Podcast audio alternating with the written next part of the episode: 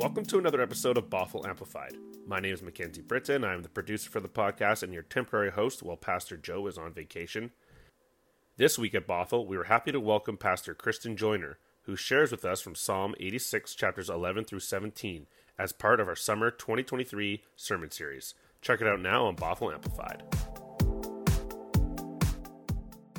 Today, our scripture reading is from Psalm 86, verses 11 to 17.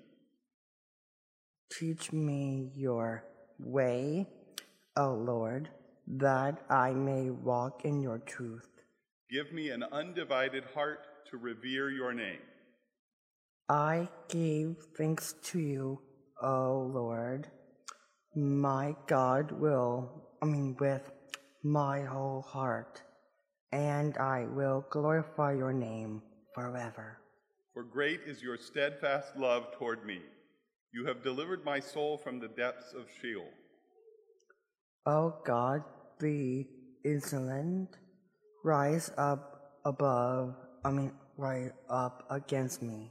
A band of ruffians seeks my life, and they do not set you before them. But you, O Lord, are a God, merciful and glorious, gracious, slow to anger, and abounding in steadfast love and faithfulness. Turn to me and be gracious to me. Give your strength to your servant. Save the child of your maidservant. Show me a sign of your favor, so that those who hate me may see it and put to shame. Because you, Lord, have helped me and comforted me. Holy words for God's people. Uh, this summer has been so much fun. Uh, I know we miss Joe, but he's done a great job of bringing in other preachers. So we are getting to learn from someone new each week. And you've heard many of them say they're, we're going through the lectionary. But that may be a new term for some of you, so I wanted to first explain what the lectionary is. The lectionary is a three year cycle of scripture texts that is offered to uh, the worship leaders throughout whoever wants to use it. And the liturgic and it follows the liturgical year. And the liturgical year brings us through advent christmas epiphany and the easter season lent easter and pentecost. And then all other times are ordinary. And ordinary the word comes from the word ordinal as in numbering the sundays each Sunday, the lectionary offers an Old Testament reading, a psalm responding to it, a reading from one of the epistles or letters, and a gospel reading.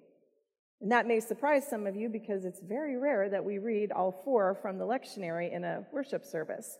To be honest, most of the time we like to pick the gospel reading. It feels more fun to preach about and it feels more relevant. It's more familiar to some of us. And we only have one hour for worship, so we pick the one. But the Psalms are some of our favorites, I think, when we do our own private devotions or take inspiration for our songs. On June 25th, we heard from Pastor Bob Doe. He also picked a psalm reading for his sermon. And if you missed that sermon or want to watch it again, you can find it on our Facebook page. But here's a few reminders about what he said about the Psalms. We notice a lot of complaints in the Psalms. He said, Many sound like a may I see the manager list of complaints. And these kind of Psalms are difficult for those of us who are taught to not complain, to accept whatever the situation is, to bear with it and push it down. Also, Pastor Doe reminded us that we know what it's like to be on the receiving end of complaints and criticisms or suggestions. It's draining and it's tiring. So to have these kinds of scripture texts in our lectionary seems a bit odd. But God welcomes these complaints like a loving parent. He reminded us complaints are often a cover for what's really going on, things we fear or things that hurt us.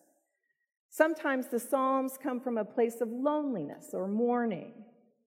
Pastor Doe reminded us that this kind of honesty with God then is commendable and should be imitated. We don't always have to have it all together before we go to God for God to accept and love us. It's when we bring our whole selves to God that we're being honest and genuine, and God is ready to hear it and bear it with us. If you have a Bible app or a Bible in front of you, you might want to turn to the middle of the Bible where Psalms is. 86, verse 11 is where we're going to start today. I want to invite you to journey with me through this psalm in a retelling, in a way, with honesty and vulnerability. Teach me your way, O Lord, that I may walk in your truth. Give me an undivided heart to revere your name. God, I need to learn. What is your way? It's not easy to see. I don't see very many people who really know your way. I'm living in a way, but it's not always your way. Maybe if I learn your way, I won't struggle so hard, and maybe I'll finally learn what it's like to be at peace. I've read the Bible, but to be frank, God, there are some conflicting stories in the Bible. And I know personally, and maybe for a lot of us, I'm, I'm only capable of reading it through translations, not in the original context or language. I read other authors too, God, and there is definitely some conflict in what your way is. Some say it's one way, some say it's another. How am I supposed to learn from others? I need to learn from you. You have to teach me. I'm a good person. I walk in what I think is the truth. At least it's my truth, but some doubt my truth or fight me about it. Is there only one truth? Or can there be many truths? And if I walk in the truth, what does that mean anyway? What does it look like if I walk in the truth, but other people around me don't? What are they walking in? Lies? Or is it something else? To walk in your truth sounds righteous. It sounds like righteousness, but it also sounds really difficult. I don't know if I can do it. Maybe my heart is divided.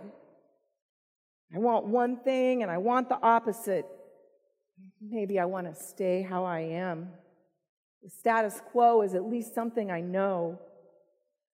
It's not always great. Sometimes I'm in pain and I know others are in pain, at least it's what I'm used to. I'm afraid to be so devoted to you that I really, really have to change. I need my heart to not be divided, not to be indecisive. Only you can change my heart, right? How do I change my heart? Will it hurt? Will it stop? Or will it swell and beat sustainably? My heart is my life. My life doesn't exist without my heart.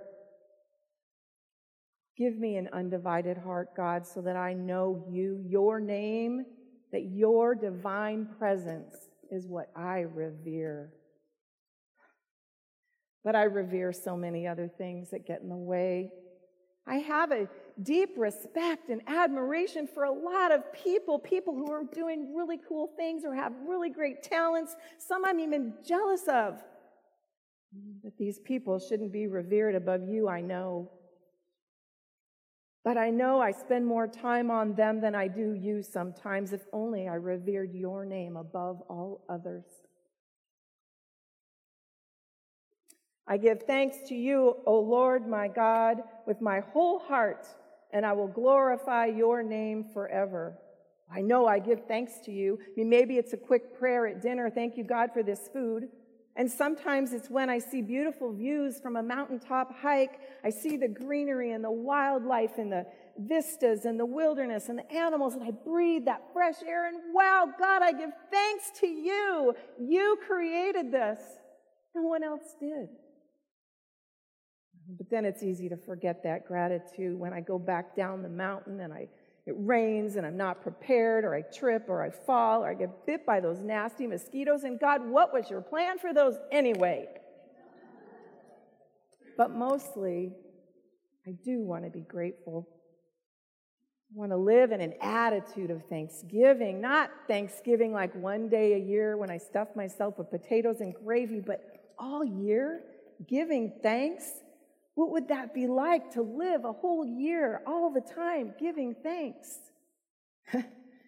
People would think I'm seeing things, being thankful with my whole heart, not holding anything back, my whole heart. Like, I'm so thankful for my family. If only they wouldn't leave their socks on the floor. But really, sincerely thankful with all of it. I can say I'm thankful for socks on the floor. I can say that. At least there's socks and at least there's a floor. But really, my whole heart, I don't think so. I know I hold back. I reserve some thanks for when it's all perfect. Oh, but I've actually never seen perfection, at least not in my definition. Maybe yours. Maybe, maybe it is already perfect, even the socks on the floor. When my whole heart is given over to you, 100% absolutely grateful for all the things for all the logs in the eyes, the socks on the floor, and the mosquitoes, that, that is a person who glorifies your creation. And by that, glorifies you. You should be the one that people know, that people thank, that gets the honor and the reverence and the time and what our whole hearts. Oh, but our hearts, God, they, they're also saved for others. And yet you still love us. You love me. For great is your steadfast love toward me. You have delivered my soul from the depths of Sheol. Your love is constant, resolute, loyal, dutiful, unwavering. How? How is that possible? I've just explained how unconstant and unloyal and wavering I am. Do you expect that from me? Do you expect I could have steadfast love for you? To know I'm loved, I have to really feel it. How do we know we're loved? People show love by giving gifts to each other, by caring for one another, by a phone call, a text, or a card, by being in service to one another. And I don't know about anyone else, but I've never received a text or a card from you, God. How is it anyway that we're to talk about your great love towards us, but you're not here? Or are you? You're here, inside us, inside my soul. My soul knows in quiet, even sometimes in chaos, my soul knows. It's not always evident, but I have to pause and reflect and feel. Your love for me is there. I know that there's been times when I suddenly realize you. I snap out of my grief or my woe. All of a sudden, my sadness goes away. It's like you've come inside my body and shaken me or gently nudged me. You release my inner pain, my grief. You deliver me from hell, from awful thoughts. I know my friend has had worse hell than me, God. And you did deliver them. Their pain was so deep, it brought them the valley so low they didn't know how to get out. Must have been you. They didn't do it on their own, they didn't know how. We look up and look out and start living again. That's you. You deliver me from the depths.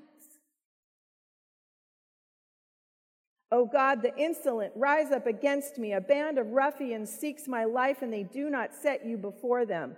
Well, sometimes hell can come from other people. Those arrogant and rude people. There's people that hate me. There are people that don't want me here, don't like what I say. Why me? Why do they hate me? Rise up against me. You know who they are, God.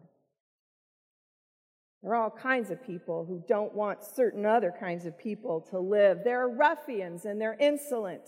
These are people who put their comforts, their wants, their ways of exclusion in front of anything you've ever asked of us. They put themselves above you. They put ego and self centeredness on a higher pedestal than they'd ever put you on. But you, O Lord, are a God merciful and gracious, slow to anger and abounding in steadfast love and faithfulness. And yet, God, what I do know is you to be a God that is merciful and gracious. You don't always give me what I deserve, and by that I mean you're nicer than that, because I know I deserve some bad stuff, don't I?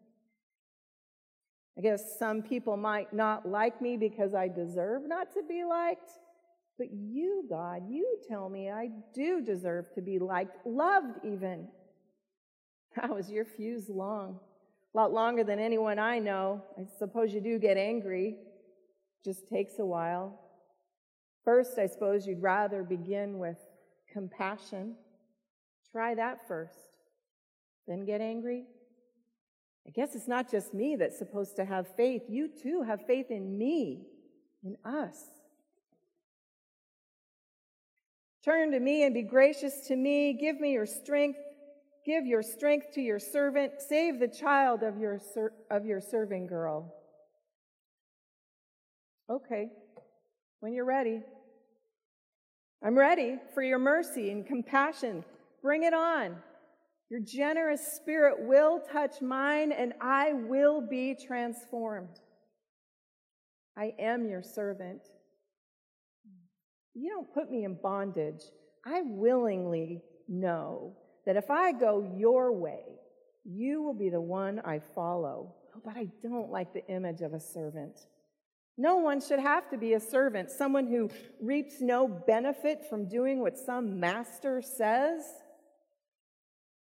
But you know, I know you will only lead me in a way that is loving, not just for me, but for everyone. I guess we don't have another word servant. It really means to serve. We serve others when we're kind and compassionate, when we give someone what they need without judgment. And that's what you do. You serve us.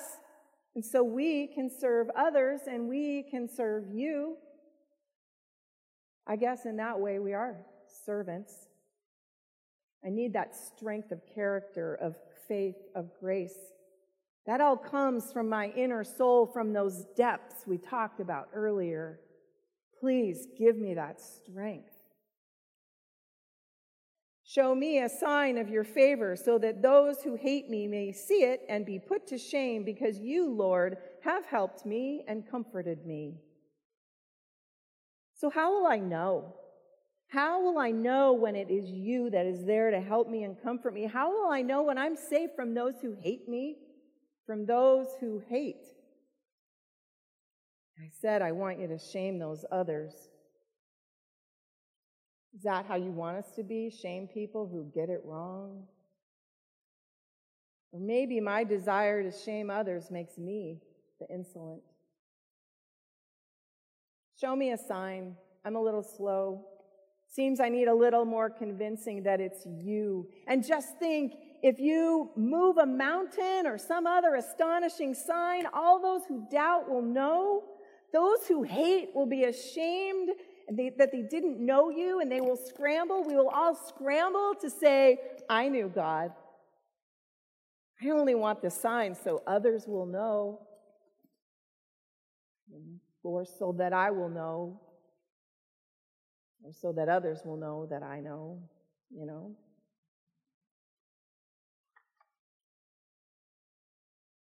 But God, what I really know is that you comfort me. It is you deep in my depths. In my soul, I know that is where you live. Maybe I won't see a mountain moved in my lifetime after all. Maybe the mountain that needs to move is my heart. Maybe that's how others will see you. Teach me your way. Give me an undivided heart.